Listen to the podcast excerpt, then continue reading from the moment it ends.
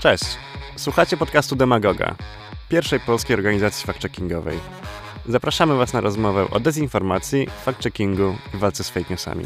Another day, another lie, another conspiracy theory, another falsehood. Czy pan wie, co to jest profil fejkowy? Is fake news real? You are fake news. Nieprawda, nieprawda, nieprawda.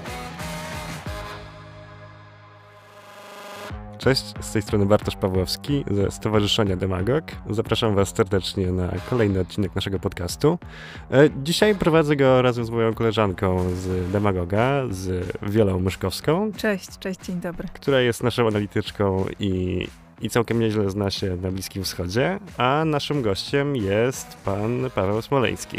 Kłaniam się, dzień dobry. Polski dziennikarz, reporter, pisarz, który napisał dwie bardzo fajne książki o Izraelu, O, więcej ich było. czy nawet więcej. Dwie ja dobrze kojarzę, także Taką ostatnią książką byli wnuki Jozłego. tak. Ja co prawda lepiej kojarzę Izrael już nie frunie, ale no właśnie, a już o tym mówimy, już trochę weszliśmy w ten temat. Chcieliśmy pogadać trochę właśnie o Bliskim Wschodzie, a konkretnie o Izraelu i troszeczkę z tej perspektywy bardziej medialnej, myślę tym razem.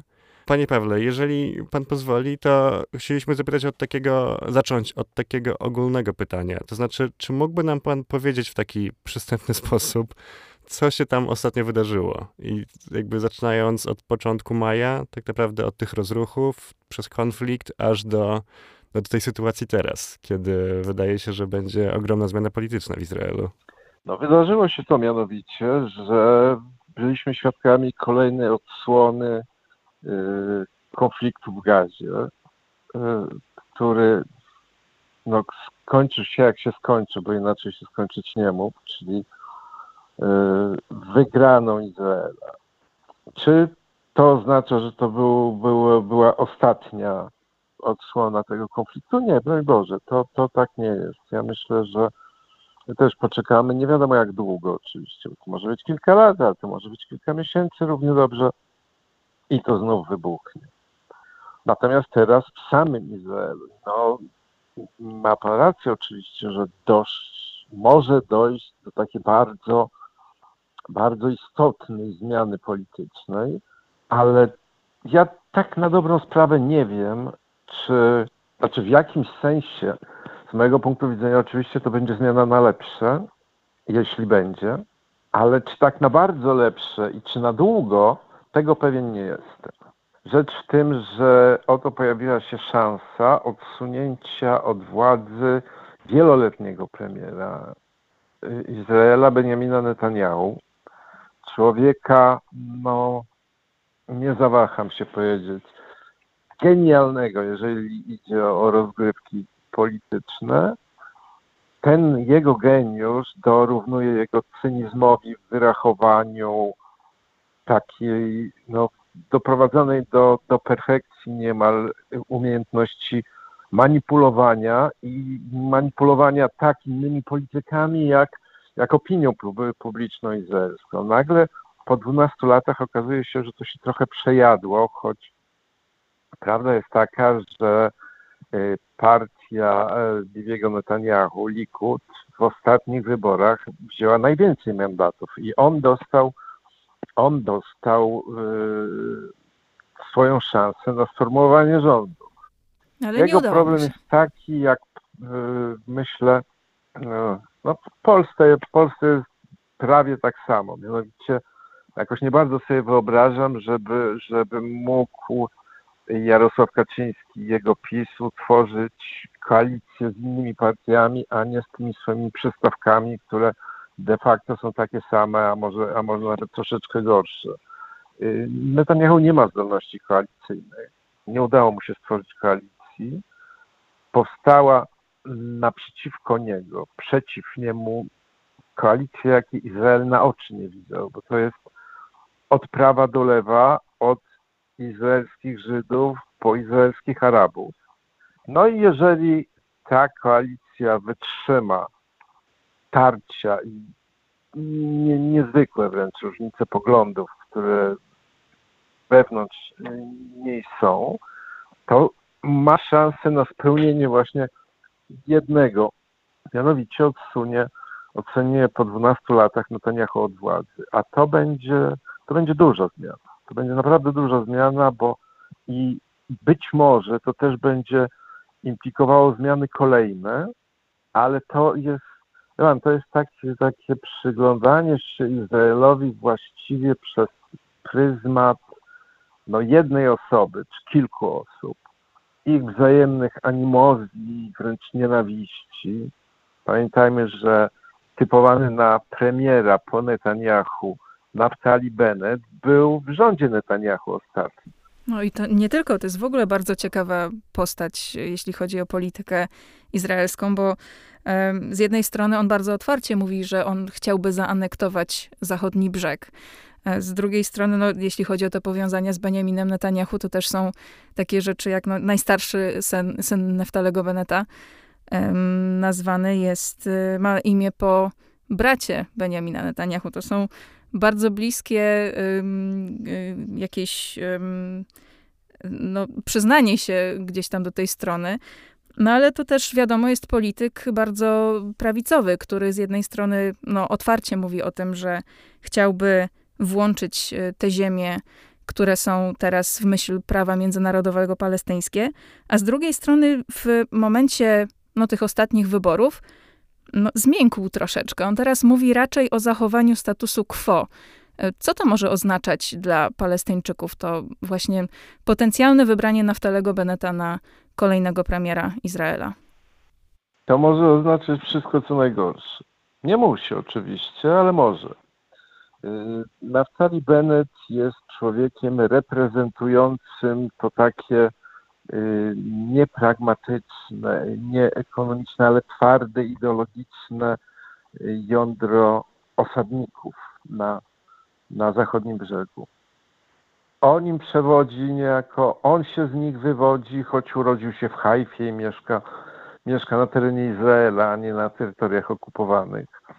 Jest takim, no, dość w moim przekonaniu, w mojej optyce, takim ponurym przykładem polityka nie dość, że nacjonalisty, by nie powiedzieć bardzo radykalnego nacjonalisty, to jeszcze religijnego. Jeżeli zważymy, jakie mikstury można przyrządzić z mieszaniny religii i nacjonalizmu, no to widzimy, że, że tutaj, tutaj raczej perspektywy nie rysują się zbyt dobrze.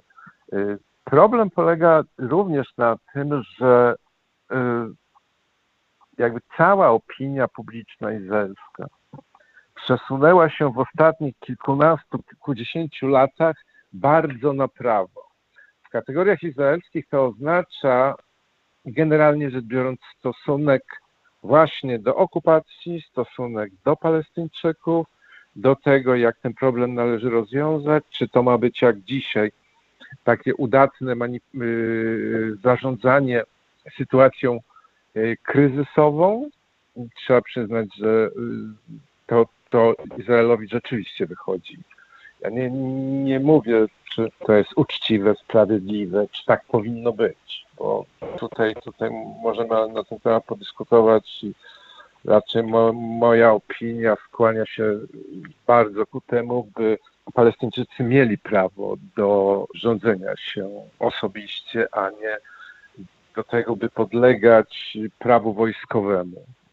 A takie właśnie obowiązuje Palestyńczyków na zachodnim brzegu.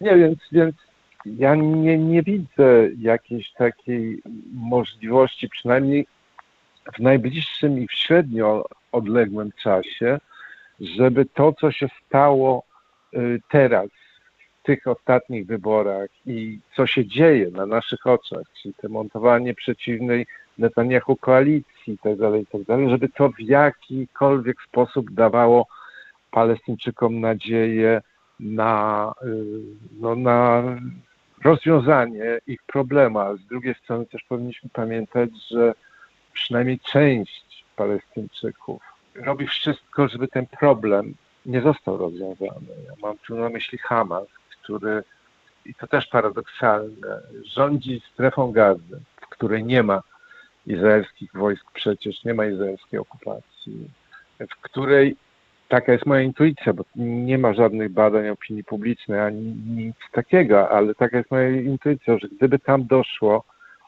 do uczciwych wyborów, które są y, odkładane już nie wiadomo ile lat nawet, y, to Hamas tam by przegrał. Natomiast na zachodnim brzegu, gdzie rządzi Abu Mazen i jego, jego Fatah, partia, która, której przewodził swego czasu nieżyjący Yasir Arafat, na zachodnim brzegu zwycięstwo Hamasu jest, jest wielce prawdopodobne, więc to jest, to jest taka, taka układanka, która jakby na nią nie patrzeć, z prawa, z lewa, od góry, od dołu, nie, nie daje nie daje nadziei na to, żeby było lepiej. O, tak powiem. No właśnie, to może spróbuję jeszcze raz opisać. Jest teraz koalicja rządowa, która teoretycznie mogłaby dawać nadzieję na to, że coś się ruszy w tej sprawie i Palestyńczycy dostaną to swoje państwo, ale z drugiej strony jest Naftali Bennett, który chciałby zaanektować ten zachodni brzeg, ale z trzeciej strony on tak naprawdę jednak stwierdza, że może jednak ten status quo. A jeszcze z czwartej strony no, są gracze międzynarodowi i tutaj na scenę wchodzi na przykład Joe Biden, który no, raczej nie zgodzi się na to, e, żeby, ta, żeby tej aneksji e, dokonano. Inaczej pewnie by powiedział były prezydent Donald Trump, troszeczkę po innej stronie by stanął. E, to zresztą też za jego kadencji przeniesiono mm, ambasadę Stanów Zjednoczonych do Jerozolimy, co oczywiście się spotkało z ogromnymi, ogromnym oburzeniem ze strony arabskiej. No ale to są też właśnie gracze międzynarodowi. Jak to wszystko się kształtuje od tej strony? Bo nagle tutaj na scenę wchodzi, pojawia się Egipt, który będzie brał udział w odbudowywaniu gazy, też od strony E, no wysyłając materiały, ale też od strony finansowej, ale oni też biorą udział oczywiście e, w negocjacjach. E, po raz pierwszy od wielu, wielu lat pojawiła się wizytacja w gazie mm, z Egiptu. Skąd to zainteresowanie Egiptu i co oni chcą z tego dla siebie wyciągnąć? Zacznijmy od, od dawnej, dawnej historii. Strefa gazy to jest taki kawałek, kawałeczek no, drobinka na Bliskim Wschodzie, którego nikt nie chce. Nie chce strefy gazy Izrael, nie chce strefy gazy Egipt. I to już w 1967 roku, jak Izrael zagarnął tak, te ziemię, no nie y, było ich komu oddać wtedy.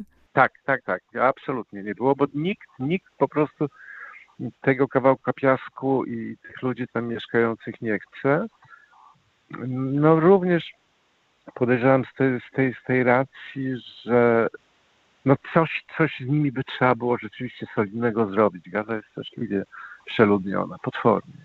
Tam nie ma pracy, nie ma perspektyw dla młodych ludzi, a to jest niezwykle wręcz młode, młode społeczeństwo. Przez pewien czas było to zagłębie islamistycznych radykałów w Palestynie, więc no, co to może chcieć ugrać Egipt? No, może chcieć ugrać lepsze stosunki z Izraelem. Po prostu. Pamiętajmy, że Gaza też graniczy z Egiptem właśnie.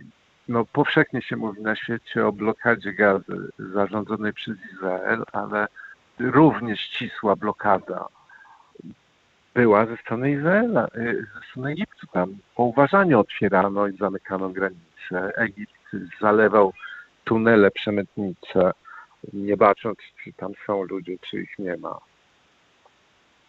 No raczej, raczej z takim e, dość, dość surowo i, i okrutnie traktował gazy. Poza tym no, deklaracje, że, że Egipt, Egipt będzie tam pomagał w odbudowie.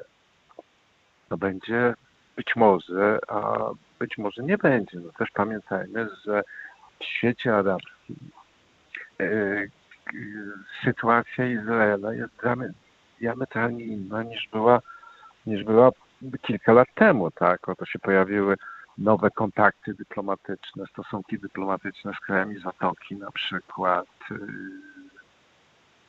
To jest, to jest, to, to akurat jest, jest zmianą jakościową.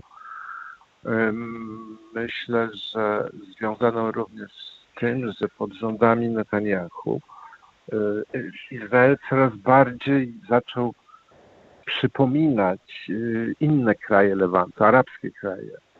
Ja myślę, że Netanyahu imponował wielu przywódcom bliskowschodnim, choćby mogli, choć mogli na nim psy wieszać, ale, ale to jego sposób uprawiania polityki, jego osobowość i tak dalej, i tak dalej, to, to wszystko sprawiało, że no właśnie koniec końców zaczęto się jakoś z nim dogadywać. Y, Też prawda jest taka, że y, problem Palestyńczyków w moim odczuciu, ale chyba nie tylko w moim, jest, jest y, problemem już nużącym cały Bliski Wschód. Po pierwsze, po drugie jest problemem marginalnym na Bliskim Wschodzie. Prawdziwy, prawdziwy problem, który gdzieś tam będzie musiał zostać rozwiązany, to są na- napięcia wewnątrz islamu, tak? Z grubsza rzecz ujmując, konflikt między e, szyitami, czyli głównie Iranem, ale nie tylko, bo szyici są większością w Iraku i bardzo duże mniejszości szyickie są w Arabii Saudyjskiej na przykład, w Syrii, w Libanie, a sunnitami. I tutaj Izrael jakby y, jest krajem dającym sunnitom, czyli właśnie Arabii Saudyjskiej, krajom Zatoki, ale Egiptowi również, jakieś takie po, poczucie bezpieczeństwa. No wiemy wszyscy, że to jest jedyny kraj na Bliskim Wschodzie dzisiaj i oby jak najdłużej tak było, dysponujący bronią jądrową. Tylko Izrael jest w stanie uchronić Bliski Wschód od wojny nuk- nuklearnej, a ja naprawdę nie wierzę w deklaracje irańskie, że oni ładują niesłychane wręcz pieniądze w ten swój program nuklearny tylko po to, żeby pokojowo korzystać z energii jądrowej. No dobrze, ale wróćmy teraz jeszcze do tego ostatniego mm, konfliktu. To było 11 dni. 11 dni, e, krótki konflikt, e, nawet jeśli chodzi o ten region. Mm, Opowiadano o nim różne historie i też jak w przypadku innych konflik- konfliktów e, w tym państwie, no mm, te historie są różne, z różnych źródeł. Inaczej opowiadają o tym konflikcie, nie wiem, Al Jazeera na przykład, inaczej opowiadają różne, przeróżne, szeroka, przekolorowa paleta, em, jeśli chodzi o media izraelskie. Inaczej opowiadają o nim Stany Zjednoczone. I, i też się dużo pojawia opinii na ten temat, em, co się w ogóle e, wydarzyło. Jak e, pan, jako dziennikarz zajmujący się tym regionem, orientuje się w tym wszystkim? Jak pan szuka prawdy w tych różnych narracjach i w tych różnych mitach, legendach, czasami faktach, półprawdach, a czasami po prostu kłamstwach i dezinformacji? Jak pan szuka No. prawdy w tym wszystkim? Wie pani, na, najprościej jest y, oczywiście czytać, co o tym kawałku świata piszą ci najbardziej za, za, zainteresowani. No, czytać tak gazety izraelskie, jak właśnie oglądać czy czytać portal internetowy Al Jazeera, ale no szczęśliwie cały czas działają telefony, więc też można zadzwonić po przyjaciołach i się zapytać, e, zapytać ich, co, co oni sądzą. No. Ten konflikt ostatni zaszokował jedną rzeczą. Mianowicie e, zaszokował tym, że wylał się e, w, na ulice izraelskich miast, tak? Że nagle naprzeciw siebie stanęli izraelscy Arabowie i izraelscy Żydzi. I oczywiście prawda jest taka, że y, i po jednej, po drugiej stronie barykady brały się za łeb y, jakieś takie gangi młodociane, czy to arabskie, czy to, czy to żydowskie, ale takiej erupcji przemocy i, i wzajemnej nienawiści wewnątrz Izraela no dawno, dawno temu nie było, jeżeli była kiedykolwiek.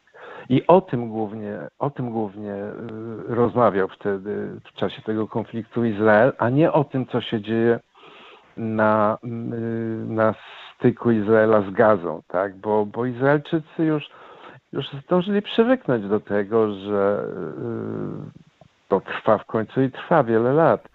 Jakie były wnioski z tej rozmowy? No wnioski, wnioski były takie, że Izrael zwariował, tak, że ten konflikt był kompletnie niepotrzebny, że yy, ale z, że powariowali obywatele Izraela właśnie. Czy to Arabowie, czy to Żydzi. No nie, nie, wie pani, takim znakomitym przykładem jest teatr w mieście Akko. To było takie miejsce, ówże teatr, które mogło służyć za wzór kooperacji, współpracy i no, naprawdę przyjaźni między izraelskimi Żydami i izraelskimi Arabami. Tam się działy rzeczy absolutnie niezwykłe, ponieważ to nie tylko świetne, świetny teatr, świetni artyści tam pracujący, ale też cała działalność społeczna. Ci ludzie wychodzili w miasto, organizowali dla, dla dzieci z obu społeczności warsztaty teatralne, obozy letnie, wakacje i tak dalej, i tak. I to wszystko grało. I było nie do pomyślenia. Mi by do, do głowy nie przyszło jeszcze miesiąc temu, tak, że ktoś może podpalić budynek tego teatru, może go zniszczyć. To był teatr był symbolem Akko i takim miejscem, którym całe miasto, tak, tak miasto arabskie, jak miasto żydowskie, szczyciło się na zewnątrz. I to nagle, nagle ten teatr został po, podpalony no, przez arabski motłoch, tak, któremu nie pasowało to, że, że istnieje miejsce, gdzie, gdzie Żydzi z Arabami mogą siedzieć przy jednym stole, uprawiać sztukę, jeść, przyjaźnić się i tak dalej, i tak dalej. To, to jest jakby, jakby podstawa, bo do rakiet lecących na Izrael z gazy naprawdę Izrael się przyzwyczaił. To nie jest, to nie jest żadna nowość. Ten konflikt z Hamasem to był kolejny konflikt z, z Hamasem. Więc Izraelczycy nie spodziewają się po Hamasie niczego dobrego. Niczego dobrego, więc, więc również z, tej, z tego tytułu nie dziwi ich to, że Hamas kompletnie wbrew logice i zdrowemu rozsądkowi potrafi, potrafi zaatakować, wiedząc doskonale, że starcie zbrojne musi przegrać. Panie Pawle, myśli pan, że ten, to społeczeństwo izraelskie, które tak zwariowało, e, i, te, i ta część żydowska, i ta część arabska, czy to może mieć jakieś przełożenie na na to, co się teraz dzieje w polityce. To znaczy, jest to absolutnie szalony moment, w którym tak naprawdę koalicje przeciwko no, takiemu no, liderowi od 12 lat, tak? Założyły osoby, które no, z kompletnie innych światów, tak? Bo jeżeli dobrze, dobrze pamiętam, to tak wymieniając członków tych koalicji, z których tak naprawdę wszyscy są absolutnie esencjonalni, bo każdy z nich musi uczestniczyć, żeby no, przechylić te, te głosy na swoją stronę, no jest tak, no jest były przywódca osadników, czy tej społeczności osadniczej, były minister z Likudu, czyli z partii Benjamina Netanyahu, była gwiazda telewizji świecka, e, no osoba z tej diaspory rosyjskiej, czyli no sekularna, tak. ale dosyć, dosyć nacjonalistyczna. Były szef IDF-u, e, jeden z liderów partyjnych jest E, no, otwarcie homoseksualny, tak? Znaczy nie ukrywa tego, jest po prostu progresywnym, to jest progresywne skrzydło. Jest oprócz tego jedna z najbardziej znanych feministek i na dokładkę e, no, palestyński, nie chciałbym tak powiedzieć islamista, bo to źle brzmi, ale powiedzmy religijny, no taki nacjonalistyczny przedstawiciel Palestyńczyków. I teraz oni no siedzą... Nie Palestyńczyków, tylko izraelskich Arabów. No, w tak. moim mhm. przekonaniu to jest Palestyńczycy, a izraelscy Arabowie to są dwa różne narody już. Mhm. Ale to w takim Kompletnie razie, tak szybko patrząc na ten zestaw, czy Oczywiście wszyscy myślę wiemy, że to jest tak naprawdę jest jeden cel tej koalicji, tej absolutnie kolorowej koalicji jest nim odsunięcie Netanyahu od władzy. Tak, zagnanie Netanyahu do klatki, oczywiście. A czy, czy mógłby nam pan powiedzieć... Odsunięcie Aha. i uniemożliwienie powrotu Netanyahu, bo ja bym mhm. się wcale nie zdziwił, że jeśli gabinet stworzony przez tą tak bardzo egzotyczną koalicję zostanie, dostanie wotum zaufania w Knesecie, to jedną z pierwszych y, decyzji Knesetu będzie uchwalenie takiej ustawy o to na przykład, że ktoś, kto jest, kto ma sprawę w sądzie, tak, jest oskarżony, nie może sprawować państwowych urzędów. Mhm. Czy nie może być premierem, nie może być ministrem i tak dalej, i tak dalej, i tak dalej. Te procesy, które ma na głowie y, Netanyahu, no jeszcze się będą ładnych parę lat y, ciągnęły. On pochodzi co prawda z bardzo długowiecznej rodziny, ale, no, ale to jest polityk no, już y, Aktualnie ma- 70-letni tak. plus, więc każde, by tak rzec, wyrwanie mu kolejnego roku z kariery politycznej, to jest, to skazuje go jakby na coraz, coraz bardziej poważną marginalizację. No, a jeśli przegra te procesy, to, a wszystko wskazuje na to, że prze, przegra, no to pójdzie siedzieć. No tutaj Izrael y, wielokrotnie pokazał i swoim obywatelom, i całemu światu, że posadzić premiera, czy posadzić y, prezydenta, y, to nie jest taki wielki wyczyn. To można, jeżeli popełnili przestępstwa, to można to zrobić. I trudno i darmo, i, nikt, nikt ich tutaj żałować nie będzie. A chciałem jeszcze zapytać tak szybko, czy, czy istnieje, bo wiadomo, jest cel odsunąć Netanyahu, najlepiej zakopać głęboko, tak żeby już nie mógł wrócić na scenę polityczną, ale czy pojawiają się jakieś takie głosy zawahania? To znaczy, że to jest takie, taki popularny po prostu ruch, który mówi, to jest teraz najważniejsze i na chwilę zapominamy o tych naszych różnicach? Czy na przykład wśród e, izraelskich Arabów pojawiają się głosy, no ale zaraz, zaraz, no nie możemy siedzieć przy jednym stole razem z- osobami, które nas dyskryminują, tak? No albo ze strony tej bardziej progresywnej, no ale jak możemy siedzieć z tymi ortodoksami, tak? I czy pojawiają się już w tym momencie jakieś, jakieś tarcia, czy jakieś iskry, czy to dopiero jednak e, czekamy do momentu, aż definitywnie się odsunie Netanyahu, chociaż na chwilę, i dopiero wtedy one się pojawią. Ja myślę, że, że ta druga, druga wersja jest bardziej prawdopodobna. To znaczy, nie zajmujemy się niczym poza gospodarką, czyli jakby ob, odbudową potęgi gospodarki izraelskiej po covid -zie. To jest bardzo ważne zadanie rzeczywiście, żeby ten y, covidowy stracony czas i destrukcję, żeby to to wyprostować jakoś i, nadrobić. No i zajmujemy się Netanyahu, niczym więcej się nie zajmujemy. Nie będziemy się spierać o to, czy, a takie konflikty wielokrotnie wybuchały, czy na przykład supermarkety mogą być otwarte w sobotę, czy nie. No to, to, to była taka kość niezgody, która dzieliła bardzo prawicową diasporę, mniejszość rosyjską, tak? I Awigdora Libermana, który, który w tej koalicji się znajduje, od ludzi religijnych, tak, czy bardzo religijnych. Teraz właśnie Avigdor Lieberman ma taki bardzo ciekawy pomysł jako potencjalny kolejny minister finansów, że chciałby, no, według statystyk mniej więcej połowa e, ortodoksyjnych mężczyzn nie pracuje. Oni żyją z dotacji, studiują Torę, em, komentarze do Tory. Tak, ultraortodoksyjnych, oczywiście. I on by chciał, żeby oni poszli do pracy. Czy to się mu No, może udać? No jak na razie to, to się nikomu nie udało. Podobnie jak nie udało się stworzyć prawa, które ultraortodoksom no, nakazywałoby służbę wojskową. Chętni tylko. Tak, no chętnie oczywiście, no ale chętnym to, to trudno, trudno odmówić, tak?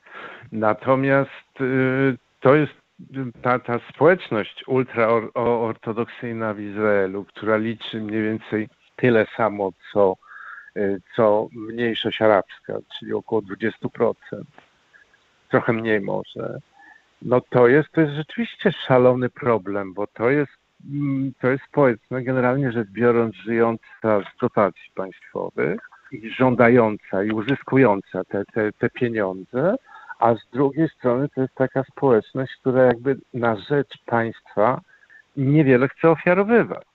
To też się oczywiście bardzo zmienia, jako że no, y, Bibi Netanyahu zrobił bezsprzecznie jedną rzecz. Mianowicie zmienił Izrael z kraju takiego demokratycznego socjalizmu, co również oznaczało pewnego rodzaju taką politykę równościową. Tam nie, nie było bardzo bogatych. Zmienił to w kraj no, takiego kwitnącego wręcz, wręcz liberalizmu i to wszystko spowodowało, że na przykład gwałtownie, ale to gwałtownie poszły w górę ceny w Izraelu. Wszystkiego, tak? Począwszy od, od cen żywności, skończywszy na, na, na cenach mieszkań. i jakie, jakie tutaj dla ultraortodoksyjnych rodzin, wielodzietnych najczęściej, naprawdę wielodzietnych, czyli 10, 12 dzieci, to nie jest, nie jest wyjątek. Jakie, jakie tutaj było, było rozwiązanie? No, to jest na dodatek obyczaj, że mm, po ślubie rodzice państwa młodych no, muszą sprawić dzieciom mieszkanie. To jest niewykonalne w Izraelu, to jest wykonalne w osiedlach na zachodnim brzegu, tak? I, Gdzie i również z tego powodu. No zdecydowanie tańsze są, zdecydowanie. I, i również z tego, z tego powodu osiedla tak gwałtownie zaczęły rosnąć. Y, No, niektóre, z- znaczy używamy słowa osiedla nie, nie, nie bardzo precyzyjnie myślę, no bo czy można nazwać osiedlem 100-tysięczne miasto? Albo 40-tysięczne miasto? No nie, nie bardzo chyba. Raczej nie. A, a, a- takie, takie, takie miasta na zachodnim brzegu oczywiście są i one są w znacznej części, jak na przykład Modini Lid, zasiedlone właśnie przez ultraortodoksyjnych Żydów, co powoduje mm, kolejną jakby zmianę, mianowicie oni wkraczają do polityki. Ultraortodoksi generalnie rzecz biorąc polityką interesowali się mało albo wcale. To nie był, nie był ich świat, tak? Ale kiedy mieszka się już na zachodnim brzegu, kiedy to jest jedyna właśnie możliwość, żeby, żeby mieć własne mieszkanie, kiedy y, no to, no to te wszystkie sprawy, o których żeśmy mówili wcześniej, mianowicie czy kontynuowanie okupacji, czy wręcz inkorporacja zachodniego brzegu i tak dalej, i tak dalej, no to, to są to są problemy, które zaczynają być w centrum uwagi ultraortodoksyjnej społeczności. No więc to też jest jakby taki no, nowy element. Ja nie powiem, że bardzo świeżej daty, ale, ale nowy element, który ten współczesny Izrael musi jakoś ograć, tak, uwzględnić, coś z tym zrobić. No, nie wiadomo, co, co, co, co tutaj będzie akurat, co się stanie. Panie Pawle, a czy mógłby nam pan w takim razie powiedzieć troszeczkę, jaką narracją teraz żyje społeczeństwo w Izraelu? To znaczy, e, tak dając minimalny kontekst, tak jak kiedyś, czy powiedzmy na początku państwa, wiadomo, że jest taki etos, że budujemy coś nowego, że tworzymy od zera, tak było stworzenie, no właściwie języka, prawie że od, no może nie od nowa, ale przywrócenie hebrajskiego. E, I powiedzmy te pierwsze lata to rzeczywiście było budowanie, tworzenie struktur, instytucji, nie wiadomo co. Później troszeczkę weszło to takie, taka walka o przetrwanie, bo właściwie co kilka lat wojna, co kilka lat trzeba było tego wszystkiego bronić. I ta narracja o armii izraelskiej, która tylko się broni, Tak, tak, taka no, oblężona twierdza. Natomiast w tej chwili wydaje się, że już jesteśmy. No, później był fragment taki bardziej, no nie wiem, czy to nazwać pokojowy, ale jakieś próby tego porozumienia w Oslo chociażby, czy wcześniejsze porozumienie z Egiptem. A w, jak to wygląda w tej chwili? Bo czy to nie jest tak już, że troszeczkę te tematy się wyczerpują i że trzeba znaleźć coś nowego? I tak jakby się wydawało, że może może w końcu zbudowanie tego rozwiązania dwupaństwowego to będzie to, ale wydaje się, że konflikt jest na tyle no, zaogniony, że to chyba odeszło na dalszy plan. Nie, nie ma możliwości zbudowania, znaczy zbudowania dwóch państw, tak? Nikt to nie wierzy. Nikt w to nie wierzy, ani nikt tego nie chce już. Nie chcą tego y, Arabowie, nie chcą tego Żydzi.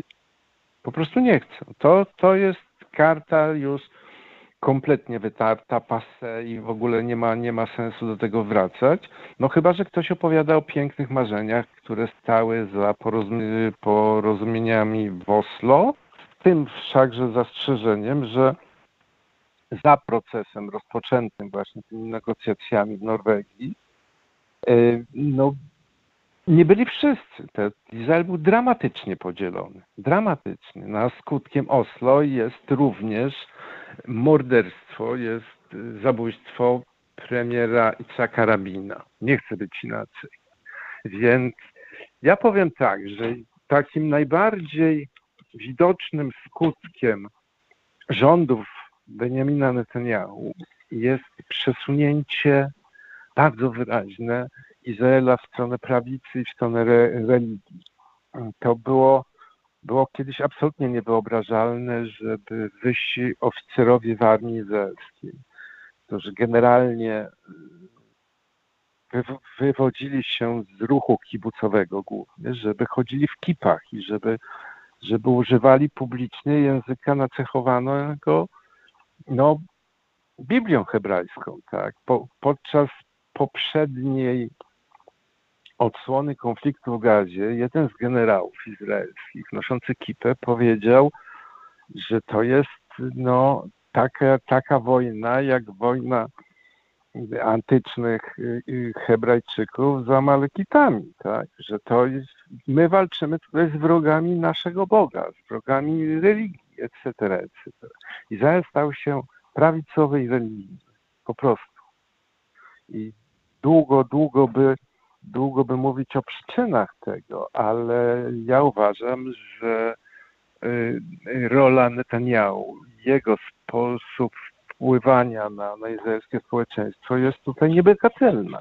Niebagatelna. On to jakoś, jakoś, jakoś sprawił. I no tak, no to, to jest tego typu rozmowy. I, I do tego dochodzi jeszcze, jeszcze oczywiście demografia, która no, pokazuje absolutnie bezspornie, że liczba religijnych Żydów wzrasta, wzrasta, wzrasta i, i, i wzrasta.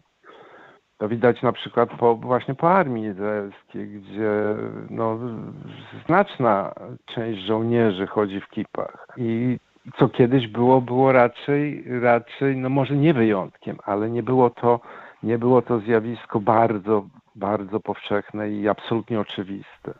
No dobrze, ale jeszcze z drugiej, z drugiej strony, strony... To jest ta, ten wzrost populacji palestyńskiej również, tak? Bo o ile wśród izraelskich Arabów, takim chyba najbardziej popularnym modelem rodziny, no to jest y, taka, taka rodzina jak, jak wśród izraelskich Żydów, czyli nie, nie, świeckich, tak? Czyli tam 2 plus 2 plus 3 plus 4 może, ale, ale to nie, nie to już to już raczej nie no to na, na zachodnim brzegu przyrost naturalny jest niezwykle duży. No i, i to rodzi kolejne problemy przecież, no bo, no bo coś z tym trzeba będzie zrobić fantem, tak? No, dlatego aneksja A będzie oczywiście trudną, można administrować kryzys ten cały czas i narażać się na zarzuty, że na zachodnim brzegu Izrael prowadzi politykę apartheidu, tak? Przez co jest wyklinany przez no, wiele, wiele krajów na świecie. Izrael jest nielubiany za to. No, to naj, naj, najprościej,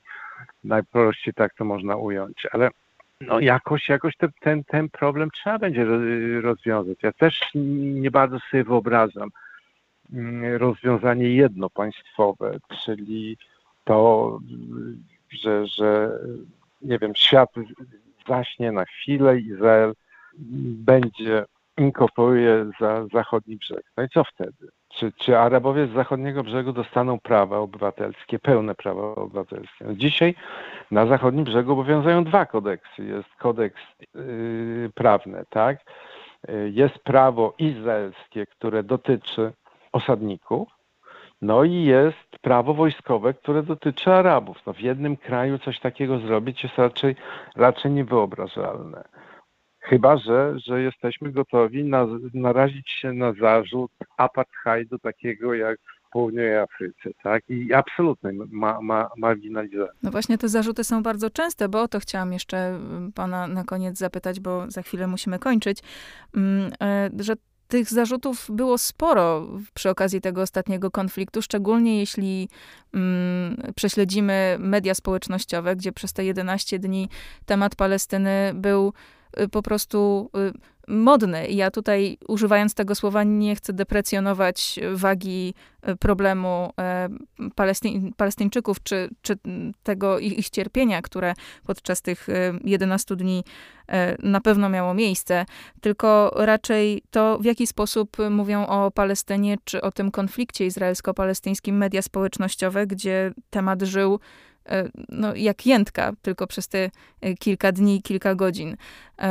Bardzo często pojawiały się zarzuty w stosunku Izraela, że jest to państwo apartheidu właśnie i, i też pojawiały się głosy o tym, że powinni No Palestyńczycy dostać nie, drugie nie, nie, państwo, nie można, swoje nie państwo. można powiedzieć, że Izrael jest państwem apartheidu, broń Boże. No. Czego najlepszym dowodem jest ta utworzona świeżo koalicja, gdzie są partii, gdzie jest partia arabska, tak? I, i, i to jest jedna z tych partii, które, które rozdają, rozdają karty. I to jest partia rzeczywiście yy, skrajna, skrajna, bo jest skrajnie religijna, tak? Bo jest, jest nacjonalistyczna, no ale ci ludzie zostali wybrani do, do Knesetu. Oni są pełnoprawnymi posłami. No, nie, Izrael nie jest apartheidem. Izrael może być apartheid, a zachodni brzeg to nie jest Izrael. I, i, i tutaj, tutaj tego nie można mieszać. Po prostu nie można. Oczywiście mniejszość arabska w Izraelu czuje się no jakoś deprecjonowana. I mówią o sobie ci ludzie, a ja no znam tam parę, parę osób, że są obywatelami drugiej kategorii. No trudno wmawiać człowiekowi, że nie jest obywatelem drugiej kategorii, kiedy on tak się czuje. I co więcej, może mieć nawet mm, przykłady na to, że, że jego, jego państwo nie traktuje go tak samo, jak, jak, traktuje, jak traktuje Żydów. Niemniej no, są Arabowie generałami w izraelskiej armii. Są Arabowie, uczestniczyli w rządach izraelskich, byli sędziami Sądu Najwyższego, a to jest taka instytucja, przed którą no, no wszyscy, wszyscy y, ją szanują. Może, może Bibi Netanyahu nie, nie szanował Sądu Najwyższego, ale obywatele Izraela jak najbardziej, więc, więc no, no, nie, ja się nie zgadzam z taką opinią, że, że Izrael jest apartheidem, bo nie jest. To jest, to jest wyssane z palca.